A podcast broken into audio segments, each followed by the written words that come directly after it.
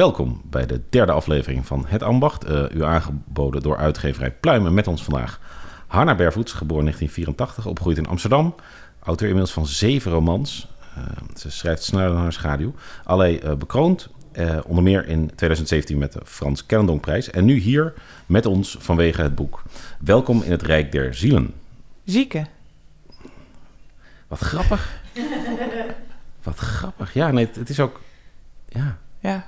En toch is het ook de, der zielen. Ja, ja, snap ik wel. Snap ik wel. Ja, het is omdat het op de, het staat op de voorkant ook niet zodanig dat je... Ik had het in mijn hoofd als der zielen, ook al gaat het heel erg over het rijk der gezonden en de rijk ja, der... Ja, maar als je dan eenmaal... Ik ken het wel, als je eenmaal in je hoofd hebt dat het een woord er zo uitziet, die L, dan lees je alleen nog maar Ja. die L. Ja. We gaan het echt even inzoomen op het, eh, op het vak. En eh, als je, eh, eigenlijk ieder verhaal is een reis van de held. Eh, de held wil iets, ze ontmoet een aantal obstakels en ze krijgt het. Happy end, ze krijgt het niet. Eh, tragisch einde. Maar jij schrijft een boek over een chronische ziekte waarvan de essentie juist is eigenlijk wel een begin en daarna een statische situatie. Ja, klopt. Hoe heb je dat aangepakt? Nou, het duurde best wel lang voordat ik daar een ingang eh, voor had. En inderdaad, een, een chronische ziekte. Nou, je hebt heel veel chronische zieken in Nederland. En je hebt bepaalde symptomen die veel overlappen bij de meest voorkomende aandoeningen. Dus een, een symptoom is pijn, chronisch pijn. Chronische vermoeidheid of een andere vorm van vermoeidheid komt er vaak bij kijken. Ehm, maar ja, hoe beschrijf je die nou zonder dat de lezer of eh, in slaap valt van saaiheid of eh, ja, gillend wegrent van, van, van naargeestigheid, om het maar even heel plat en Ja. te chargerend te, te, te zeggen. En ehm, ja, eigenlijk waren er verschillende dingen die maakten dat ik die ingang vond van de structuur van het boek. Daar zullen we het zo nog wel even over hebben. Maar er zijn twee eh, hoofdlijnen. De herinneringen van Clay, mijn hoofdpersoon. En daarnaast eh, zijn toch door een, door een fantasie eh, rijk. En waar dat idee van die verschillende eh, lijnen eigenlijk begon, was bij The Hours, de roman van Michael eh, Cunningham, over, eh, ja, waarover? Ehm, over drie vrouwen in drie verschillende periodes. Eén vrouw in de jaren 50 leest Mrs. Dalloway van Virginia Woolf. Eén vrouw in het heden ehm, eigenlijk is een moderne Mrs. Dalloway. En de derde vrouw is Virginia Woolf die Mrs. Dalloway schrijft. Dus ik dacht aan dat idee van die verschillende, verschillende eh, lijnen. Ik was toen al bezig met eh, Susan Sontag, die in Illness as Metaphor, eh, een essay over hoe we praten en denken over kanker in de jaren zeventig. Toen schreef zij dat. Ehm, ik, ik was daarmee bezig en eigenlijk het kernidee voor dit boek was ook om drie lijnen te hebben. Ehm, uitgaan van een metafoor die zij gebruikt. De metafoor van het Rijk der Zieken, waar de titel ook aan ontleed is. Susan zegt eh, eigenlijk in het kort, eh, we zijn allemaal burger van twee rijken. Het Rijk der Zieken en het Rijk der Gezonden. Dus ik dacht weer aan die hours en ik dacht één lijn eh, iemand die ziek is. En misschien Susan Sontag leent. Eén lijn Susan Sontag zelf, die Illness as a schrijft. En één lijn het letterlijke Rijk der Zieken. Dus het was een beetje, het is wel net iets anders, want in, in die hours zit dan weer niet dat metafoor en dat letterlijke nemen en minder dat, dat fantasy element. Maar dat was eigenlijk hoe het begon. En nu, als ik over het boek praat, vertel ik dat eigenlijk nooit, omdat ik het bijna ben vergeten.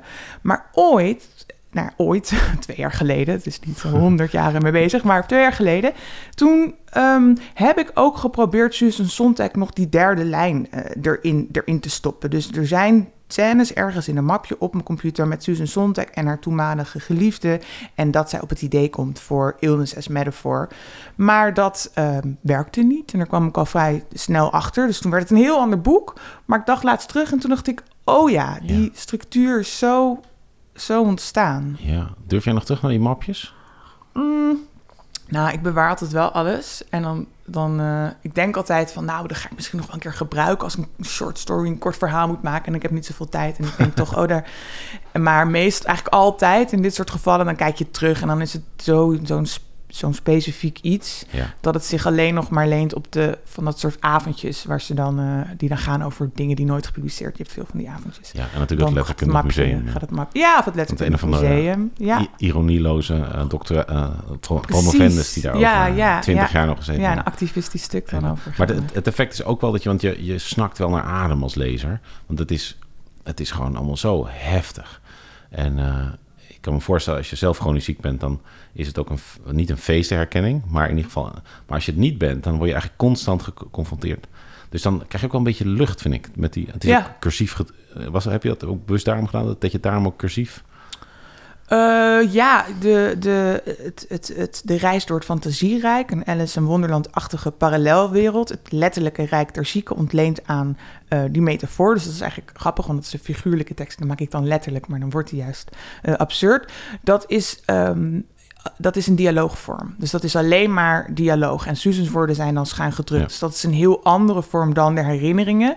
Want die zijn weer een, een iets conventionelere eh, vorm. En die afwisseling was inderdaad een hele bewuste keuze. En niet alleen een vorm, maar ook wel redelijk in toon. Het is niet zo dat ehm, je gaat er steeds op en neer tussen de herinneringen en het rijk. En het is niet dat je denkt, ik zit in een heel ander boek met heel andere personages. Maar de toon is iets frivoler. Ehm, Ja. Susan Sontag komt alsnog als een soort personage naar voren als tourguide in het Rijk. En dat is voor mij ook wel een redelijk komische eh, figuur. En ik hoor inderdaad van lezers dat die heel blij zijn met die afwisseling. En dat het ook het, wat ik natuurlijk hoopte, maar je weet nooit hoe het dan valt, zou ik maar even zeggen.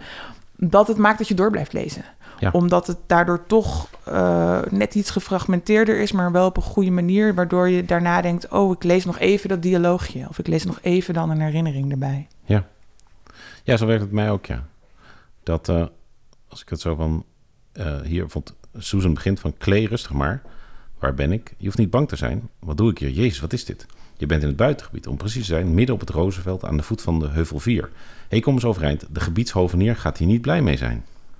Ja, dus zij is een beetje. Ja, ik zie haar zin. een beetje als de, de grumpy old lesbian.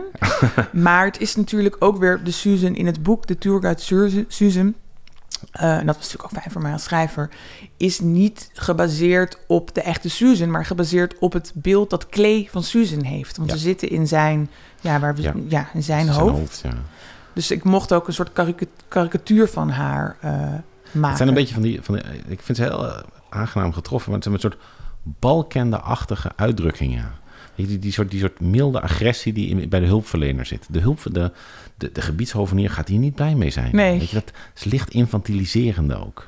Ja, ja, ik moest meer denken aan die aan de grumpy old lady die het voor zichzelf wel eh, allemaal weet en allemaal kent. Ehm, ook een beetje ongeduldig. Eh, ja, daar hebben we er weer Ja. een. Oké, weet je, voor Klee is alles nieuw en voor haar is het allemaal eh, ja, niet, niet, niet meer nieuw. Eh, dat is een beetje hoe ik er... Ja. En ja, inderdaad, ehm, op, op, op verschillende plekken zegt zij ook dingen die in, het, in de, ik zeg maar even echte wereld tussen aanhalingstekens, mensen ook tegen Klee hebben gezegd. Als we het dan hebben over hulpverleners, eh, lingo wordt dat dan genoemd. Van, oh, ik zie dat, dat het je raakt, bijvoorbeeld. Dat is dan iets, dat Even lezen we. ja. Ja. dat wordt dan gezegd door een van Klees coaches. En dat zegt Susan dan ook. En daarin uh, ja, verraad, je, verraad ik een beetje van... hey, is Susan nou echt Susan Zondag of meer iets in zijn hoofd? Degene die hem leidt, degene waar hij houvast uh, zoekt. Dus daar zit dat dan... Ja, daar, zit, daar komt dat, dat, dat Ja. lingo Ja. in terug. Maar ook wel weer een beetje tang en cheek. In ieder geval vanuit mij als schrijver. En ik denk ook wel een beetje vanuit Susan, het personage. Hoewel dat dus weer een beeld is bij Clay. Ja. Ik hoop dat u het nog volgt, uh, Ja. lieve, lieve luisteraars. Het is heel simpel als je het ziet. Ja, Eh, heb jij dan schema's? Uh, heb jij zo'n zo'n zo'n storyboard, werk je daarmee? Ja. Dus, je, je, dus de, het ontwerp gaat aan het schrijven vooraf? Ja, en dat moet wel zeggen, bij dit boek was dat moeilijker dan ooit. Maar ik ben, ik zeg altijd, er zijn twee uh, scholen aan schrijvers, even grofweg. Uh, de schrijver die begint met een scène of met een beeld en gewoon gaat maken en dan heel veel maakt en ook heel veel weggooit en dan komt er iets prachtigs. En de schrijver die alles uitdenkt en met vellen op de muur bij wijze van spreken en dat dan uitwerkt. En dan ben ik die tweede eh, school. Dus er is daar voor mij helemaal geen goed en fout in. Mensen vragen vaak van, oh, wat moet ik dan doen? Maar ja, dat is voor, Ja. iedereen, eh, dat is voor iedereen anders. Dus ik ben iemand die het verhaal helemaal uitdenkt van tevoren. Ook helemaal uitschrijft, maar op een hele lelijke manier. Dus echt en toen en toen en toen en toen. Alsof je een soort kinderverhaal schrijft. Alleen bij dit boek ehm, heb ik dat wel gedaan. Er was een schema waar het heen ging. En, maar het was net iets moeilijker vanwege die afwisseling van de twee rijken. En het feit dat de reis door het fantasierijk eh, is een chronologische eh, reis. En die herinneringen zijn achronologisch. En die worden, eh, zou je kunnen zeggen, getriggerd ehm, door de reis door het fantasierijk. Dan ziet hij daar eh, een lijf staan en dan denkt hij terug aan de eerste keer dat hij zich bewust was van dat hij, dat hij zich een lijf eh, had. Maar soms wordt er ook vooruit eh, en terug geblikt in de ene wereld naar iets wat nog moet komen later. Dus het was, de puzzel was iets eh, Ja. lastiger. En in dit boek heb ik ook meer dan in andere boeken achteraf nog een beetje geschoven. En dat, ja, dat is Ja. wel een, een verschil. Ja, want ik vaak dan, dan in een tekentafel en daar kom ik dan een, tij, een eindje mee, maar dan Ja. vind ik het werkt niet meer. En dan moet letterlijk terug naar de tekentafel en dan Ja. gooi ik ook eigenlijk die versie gewoon weg. Oh ja, Het zit nog wel in mijn hoofd. Eh, en dan begin ik helemaal, maar omdat het gewoon, je, je werkt toch, merkt toch pas schrijvend dat een bepaalde structuur niet werkt. Ja, maar misschien eh, werkt het gewoon tot nu toe lekker. lekker. Ja, ja, maar ik begin Blessed altijd you. echt pas. Ik ben wel iemand die heel graag de, de controle wil hebben. Niet over alle delen van mijn leven, maar wel over het maakproces. dus ik begin altijd echt pas als dat, dat hele plot er schematisch eh, is. En natuurlijk, schrijven is ook puzzelen en soms bijna wiskundig van... oh, ik haal daar een element weg, maar dan heeft dat Ja. gevolgen voor dat en dat en dat... En dat en dat en dat. Dus tuurlijk heb ik ook bij vorige boeken wel eens gehad dat ik op een punt kwam en dan had ik bedacht van, oh, dan gaat het personage op reis, want het personage kan ik even niet gebruiken hier. En dan was dat personage zo gevormd dat het helemaal niet logisch was dat die op reis ging. Dus dan moet je een, een, een nieuwe manier verzinnen om dat personage weg te krijgen. Ja. Dus daar zit dan ook weer heel veel creativiteit ehm, in. Maar ik, ja, ik houd het wel altijd aan. Ik blijf wel altijd bij het, bij het idee met die kleine, of ja, kleine, middelgrote wijzigingen. Het is grappig als je denkt dat het verschil tussen non-fictie en fictie, want ik schrijf non-fictie, waarbij je Ja. zou denken van daar kan je, alle, eh, daar kan je veel minder kanten mee op. Dus dan Ja. heb je op een gegeven moment dat storyboard en dan is het er wel. Terwijl je bij fictie ga je alle kanten op. Dus uiteraard ga je nog een aantal keren terug en gooi je het helemaal om. Maar dat is dus precies tegenovergestelde. Ja, ja, of, ja, ik denk dat het per persoon heel erg Ja. verschilt ook wat lekker werkt. Wat ook werkt, ja, voor jou. Want ook dan de, bijvoorbeeld uh, Maartje Wortel is een goede vriendin van mij. Dat is veel meer een schrijver die begint vanuit een beeld of vanuit een zin. En die maakt de prachtigste dingen. En als je het leest, dan denk je, ja, dit, dit klopt. Dit zit helemaal uh, kloppend in elkaar. Dus dat, hoe Ja. je er komt, maakt, ja, Dat verschilt gewoon heel erg. Meer poëtisch. Want, eh, want jij, jij, houdt ook, jij bent ook niet van het stereotype van eh, de, de geniale schrijver die om drie uur s'nachts de muze hoort eh, kreunen en dan opstaat en zo. Het is niks, cha niks chaotisch. Gewoon heel rigide werkend. Hè? Ja, maar rigide heeft zo'n negatieve connoca- connotatie. Mensen zeggen vaak ook, oh, je bent vast heel gedisciplineerd, want je hebt al zoveel uh, gedaan. Maar ik, het kost mij geen enkele moeite. Ik ben juist op mijn allercreatiefst en mijn denken is op zijn allervrijst als ik um, aan niet te veel rand voorwaarden moet denken. Dus daarom vind ik het ook fijn, bijvoorbeeld als ik, als ik heel erg een plotboek maak. Veel van mijn boeken hebben plot, het een iets meer dan het ander. Om dat plot gewoon alvast te hebben gedaan, alvast te hebben uitgedacht. En daarna uh, ga ik over de rest denken en daar ben ik dan vrij in. Omdat ik niet ook nog in mijn achterhoofd, oh, maar dan klopt het niet meer met het plot of, of, um, ja, of zoiets hoeft, hoeft, ja, hoeft ja. te doen. Op zo'n manier. Dat, um, een van de andere interessante aspecten ambachtelijk is de jij-vorm. Ja. Uh, Zo'n zo'n vorm die volgens mij menigeen probeert om dan uh, ziek van ellende op een gegeven moment op te geven. Ah. Wat is het moeilijkste aan de jij-vorm? Zo, ik hoop dat ik het kan reproduceren, want ik weet het precies. Maar steeds als ik dan voor mezelf dat probleem formuleerde, dan raakte ik dus weer vast. Um, ja, ja ik, ik vond het dus niet heel moeilijk. Maar op een gegeven moment krijg je vragen van... Claire reflecteert op zichzelf. Eigenlijk is de jij-vorm in mijn boek een ik-vorm. Je hebt twee vormen van de jij-vorm. Je hebt een aanspreekvorm. Als ik je een brief schrijf, dan zeg ik... hey, hoe gaat het met jou? Maar die vorm is het dus niet. Het is de jij-vorm. Je loopt uh, over straat, je hebt honger. Uh, net als in Bright Lights Big City.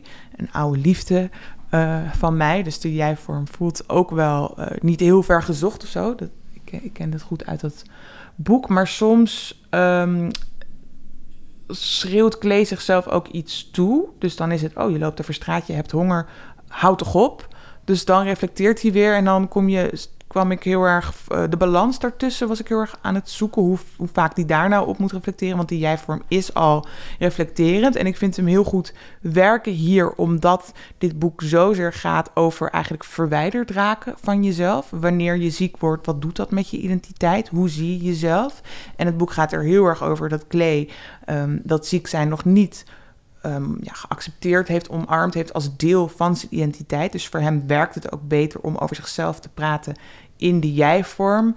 Maar bijvoorbeeld een vraag waar je dan op uh, komt: waar is hij dan op het moment dat hij zichzelf beschouwt? Het is eigenlijk een beetje alsof hij in een bioscoop zit en dat allemaal ziet, uh, zit gebeuren, ziet gebeuren. Dus dan moet je toch ook een punt hebben. Um, een punt in de tijd waarop dat allemaal is gebeurd. Maar hij is aan een reis aan het maken. En het einde klopt het allemaal. Maar ik kon mezelf soms helemaal vastdenken uh, ja, Ja. Met, die, met die vorm. Ja, want hij, hij heeft een heel, het, het effect is heel vervreemdend. Eh, zo, precies zoals je zegt, van je weet vaak, je weet niet van, van waaruit hij het wordt, waar, waar- waaruit het wordt beschreven. Dus hij raakt los van zijn lichaam. Ja.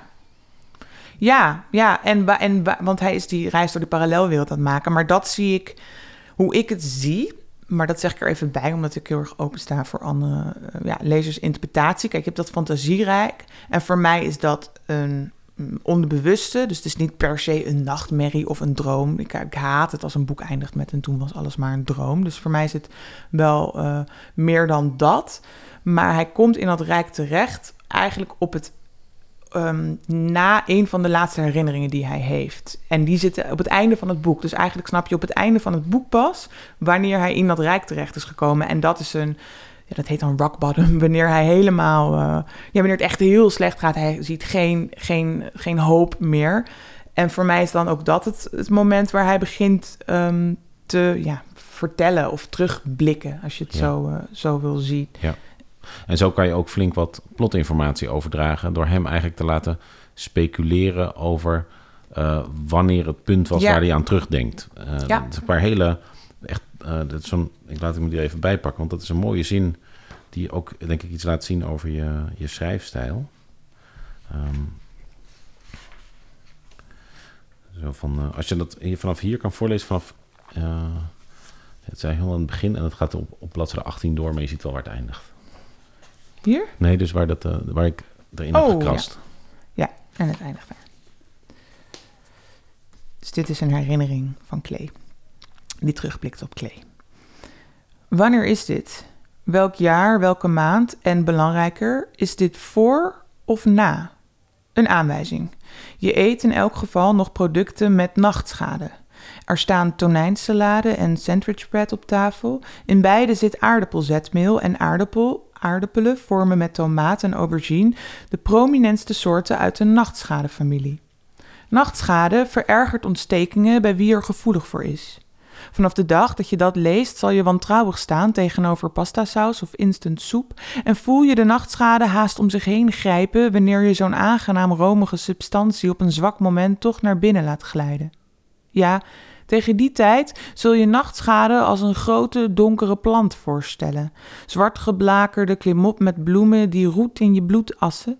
Maar zover is het nu nog niet zo te zien, want je vraagt Nora om de sandwich spread.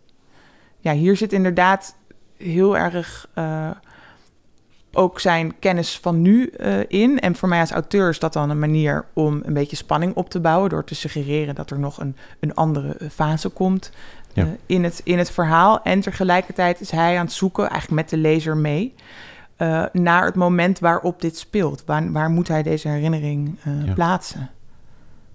Ja, ik vond het echt steengoed werk. Ook die contrasten, maar ook met, met een, een nachtschade en een iets dat om zich heen grijpt, maar ook de romige saus die naar binnen gaat. En uiteindelijk is de, de clue voor Sherlock Holmes is de sandwich spread. Ja, want daar zit dat in. En die is ook, dat is echt zo'n de- detail. Dat, dat, op dat mo- moleculair niveau wordt je leven teruggebracht Ja, ja, met zo'n ziekte. ja. Ja, echt steengoed. De, ik moest ook denken aan de Reluctant Fundamentalist van uh, Mohsen Hamid. Heb je die gelezen? Nee. Dus dat is ook in de jij-vorm. En dan dat is spannings, het, span, het spannend dragende element daar is... we weten, het is een, het is een, het is een Pakistaan die zit tegenover een Amerikaan. En gaandeweg het boek komen we erachter wat de relatie tot die twee is. Hmm. Ehm, en, eh, en daar is het dus ook... eh, maar daar is het veel minder gelaagd dan bij jou. Ik ben wel benieuwd nu naar... eh, Ja, het is ook een steengoed Ja, boek. het klinkt heel En daar is... Ja, dan wil ik eigenlijk niet ver- verraden. Ja. Ik wil het eigenlijk niet verraden. Als jij even je oren dicht houdt, dan vertel ik aan de lezers. Eh, dat... Ja, het- ik, ik heb het dus ook wel eens in de jij-vorm geprobeerd te, te schrijven. eh, over mijn tijd als correspondent. Van je Mhm. komt daar aanlopen en je kijkt Ja. om je heen. En ik merkte dus dat ik op een gegeven moment buiten adem raakte. Hmm. Dat, en ik dacht van, van ik, hoe ga ik het volgende hoofdstuk hervatten? Maar ja, je hebt het opgelost door, door met die verschillende lijnen eigenlijk. hè? Ja, ja. Want, eh, hoe was het boek anders geworden als je niet die tweede vorm had genomen, die jij-vorm? Ehm, oh, als ik niet de tweede persoon had genomen. Ja. Nou, dan, dan heb je dus een ik. Dan heb je eigenlijk twee keer een ik. Want dan in de dialoogvorms... Ja, dus- ja wat is de dialoogvorm? is natuurlijk ja, de derde persoon dat je twee... Ja, het is eigenlijk... Nou, omdat je twee mensen hoort spreken. Dus eigenlijk is het niet gedefinieerd welke vorm dat dan is. Maar daarin spreekt Clay wel eh, als een ik. Als hij zegt ik, ik hij is met Susan op pad en dan zegt hij ik ben moe. Of ik heb hier geen zin meer in. En dan nog een keer die ik. Ja, dat voelde dubbelop. Te één op één. En te weinig contrast ehm, tussen, die, eh, tussen die twee verschillende vormen. En het hele effect van die vervreemding weg, die ik er juist zo, zo in wilde. Ik voelde eigenlijk vanaf moment één, oh, dit, dit is de jufvorm. Omdat hij terugkijkt naar zichzelf en, en, en terugkijkt naar, naar wat hij anders had kunnen doen. Of misschien wel ehm, niet per se anders had kunnen doen, maar ehm, ja, hij geeft achteraf gezien eigenlijk pas betekenis aan zijn gedrag. Het moment waarop hij eh, nu is, ehm, is het alsof hij een stuk zelfbewuster is dan het moment waarop hij dingen beleefde.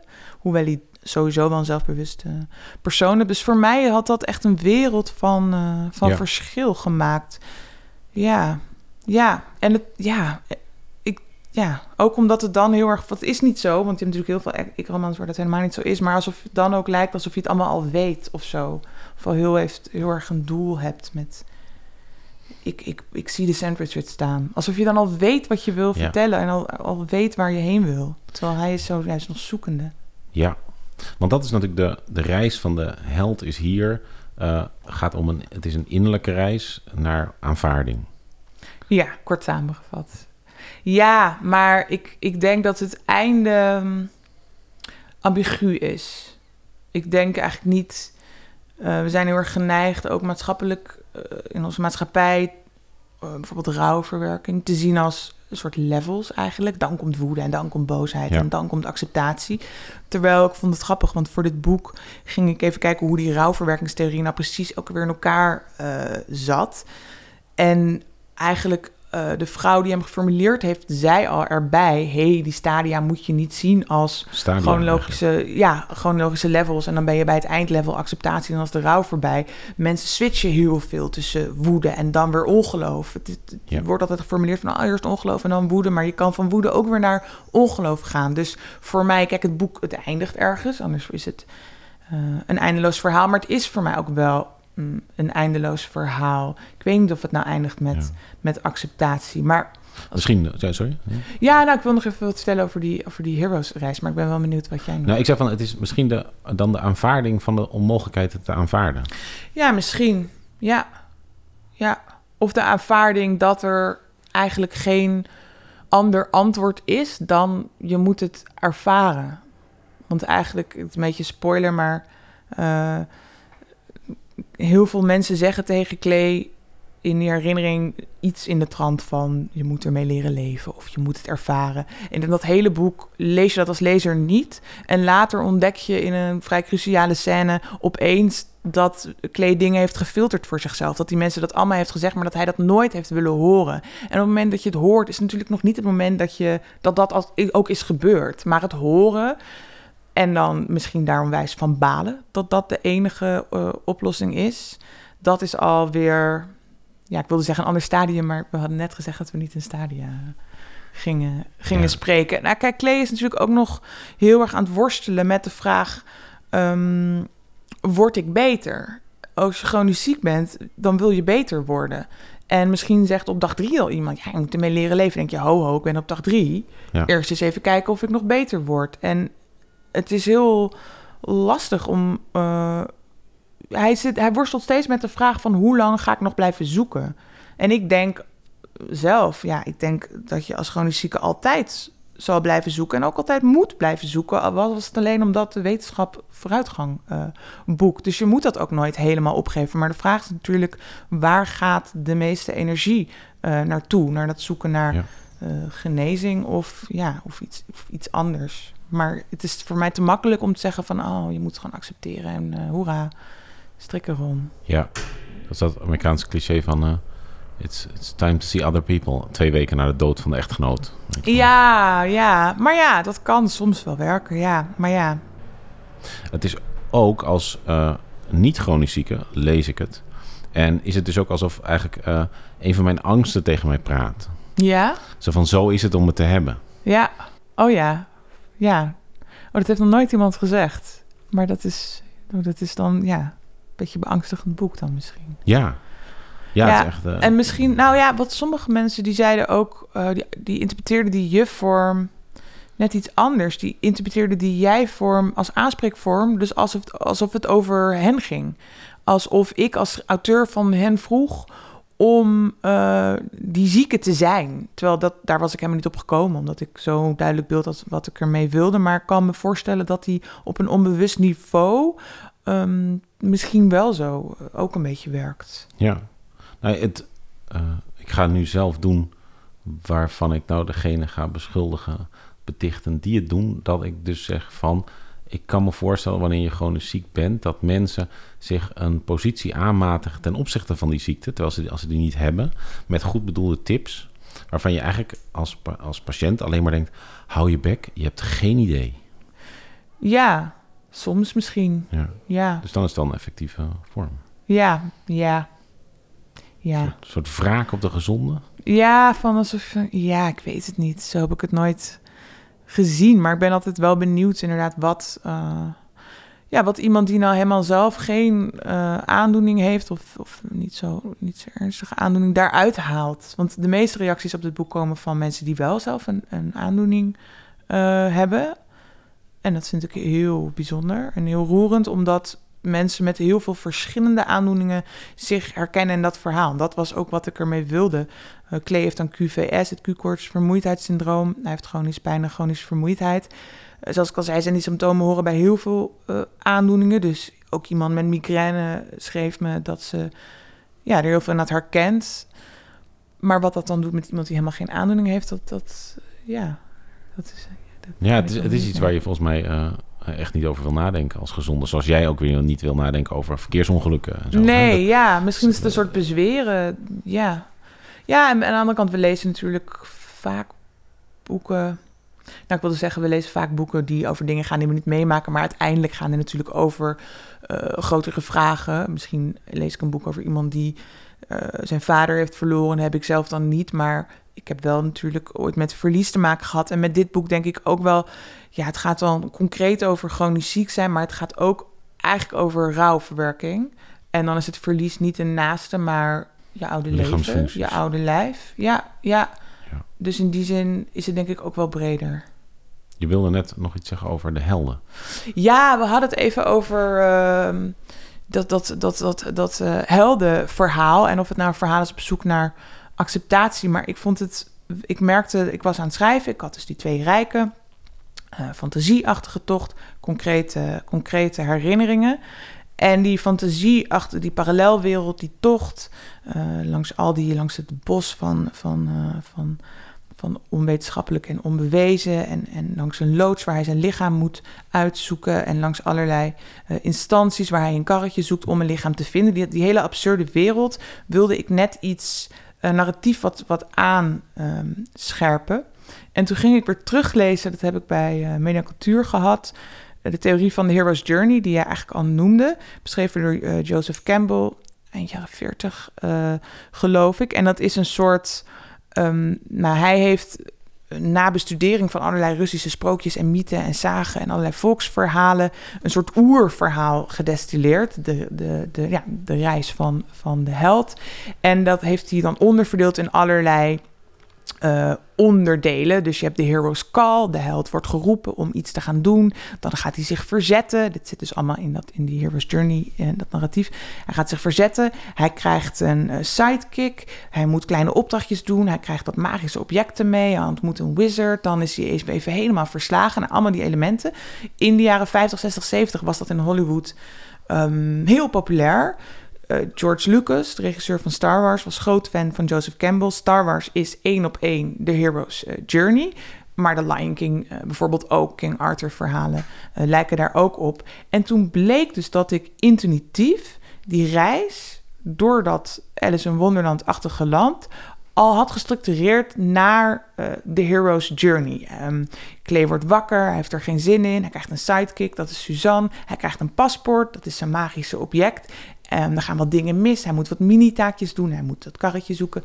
Um, dus het, het, had al die vorm, maar ik dacht, oh, hier ga ik mee spelen. Ik ga dit heel erg aanzetten. Dus bijvoorbeeld in die Hero's Journey zit dan ook nog de ontmoeting met de wizard. Daar heb ik dan van gemaakt. Op een gegeven moment is hij op een soort, in een soort regiokantoor en dan krijgt hij een karretje. En in uh, een versie hiervoor had hij even contact met een Bali-medewerker. Maar toen dacht ik, ja, dan gooi ik die wizard erin ook. Dus die rol van de Bali-werker heb ik ja, dus niet een wizard opeens, maar die is groter. Dus um, ik vond het heel interessant en ook uh, nou, bijna leuk uh, als auteur om een verhaal dat zogenaamd geen verhaal is, gewoon ziek zijn, vaste, vaste, vaste status, status quo, in de oervorm, in de meest cliché verhaalvorm te gieten. Dus daar heb ik heel veel plezier aan, aan, gehad. En ja, dat werkte dus wonder wel. Blijkbaar ook het grappige is dat ik het intuïtief al bijna helemaal uh, had. Dus blijkbaar ga je toch dat, dat verhaal dan weer ja. uh, vertellen. En die Hero's Journey, als je dan kijkt naar Star Wars, gaat ook vaak om een innerlijke reis. Dan komt hij wel zijn vader tegen en hij een rebellenleger. Of ik weet eigenlijk, ik heb het ook niet meer paraat. ja. Maar dat gaat natuurlijk ook over ja. zijn groei en al, ja, al die clichés eigenlijk. Ja. ja. Um, de tijd vliegt als je plezier hebt. Uh, onze laatste vraag. Niet meteen antwoorden, want het is interessant om, om even te kijken. Wat voor dier ben jij? Oh ja. Dus ben je een roofdier? Oh, oké. Okay. Ja, ik zat heel erg in, um, in fysieke, fysieke dingen. Ja, ben ik een roofdier of een prooidier? Nou, laatst dacht ik, oh, ik ben een prooidier, maar dat... Wanneer was dat? Komt omdat... Nou, dat komt... Mijn cavia is ziek. En cavia's hebben de eigenschap, de hele on, onhandige eigenschap... dat ze altijd... Um, zich heel levendig voordoen, omdat het prooidieren zijn. Dus ook al zijn ze, hebben ze 30 graden koorts, dan, ze blijven eten, dat blijven ze altijd doen, want dan leven ze.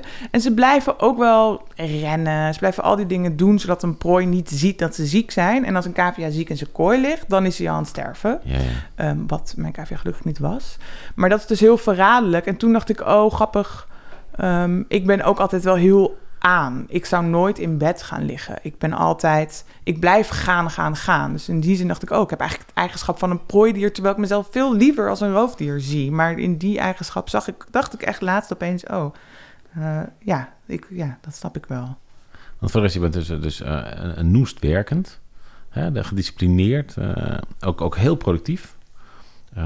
je bent meer dan tien jaar jonger dan ik en je hebt wel meer boeken geschreven dan ik, zeg ik met enige jaloezie. Oh. Uh, zijn er veel van jou? Ja, vast wel.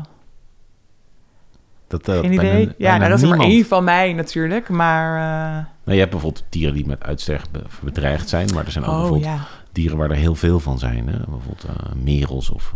Ja, maar zo, dat, dat is denk ik altijd, je denkt altijd vanuit, ja, vanuit jezelf van, ah, oh, van mij is er maar één. Maar dat denkt dus iedereen. Je denkt toch altijd, oh, de massa. En iedereen in die massa denkt, ja, maar ik ben niet een merel. Ik ben die walvis waar er maar honderd van zijn. Ja. Elk, iedereen die wij als merel ziet, die denkt dat die een walvis is. En heb jij een vacht of heb jij schubben of heb je veren? Of ben je helemaal een ander Ik zou wel graag veren willen hebben. Veren, dus vliegen. Ja, dat Ja. is altijd... eh, je kan toch altijd kiezen van welke superpower... Nou, dat is, ja, ik vliegen me altijd wel leuk. Ja, maar dus je, je zou graag een vogel willen zijn. Nou, ehm, vogels zijn heel slim, hè? Ja. Ik bestudeer wel altijd de vogels in het park. En dan sta ik toch altijd wel versteld van... eh Maar dan ben je dus eigenlijk een kip. kunnen. Want dat is eentje die wil nou een vliegen. En je wil, je wil vleugels, maar je wil graag vliegen. Nou, mee. Ja, maar als ik die heb, dan ga ik Er zijn er, er zijn er heel veel van. Nee. Hele nuttige beesten. Nee, ik wil echt vliegen. Nee, ik ga ook niet broeden. Ik ga ook niet... Nee, nee, nee. Ik Nee? ga wel lekker die, eh Je wil nog een eitje. toch naar Afrika. Dat ja, lijkt me ook leuk. Ja, dus dan Een hebben stukje we... afwisseling. Want volgens mij, zoals ik je nu zie, lijkt jij niet een beest dat andere beesten doodbijt. Nee, nee, nee. Nee, dus dat is nog meer een prooidier of een soort neutraal beest. Nou, ik zit nou helemaal in die vogel. Dan zit ik Ja. wel heel erg eh, in de vogelsoorten nu. De Vlaamse gaai. Een Vlaamse Ja, die zie ik dan wel eens in het park. Die zijn alleen in bepaalde seizoenen. Dus die zijn blijkbaar ook een soort trek. eh, Zingen ze trek nog aan een het beetje doen. mooi? ja, dat weet ik niet. Maar dat hoeft niet. Nou, Groen Wijnberg die zei, ik ben een groepsdier met een eigen kamer. Oh, ja. Maar hij is ook dichter. Ja, maar welke dan?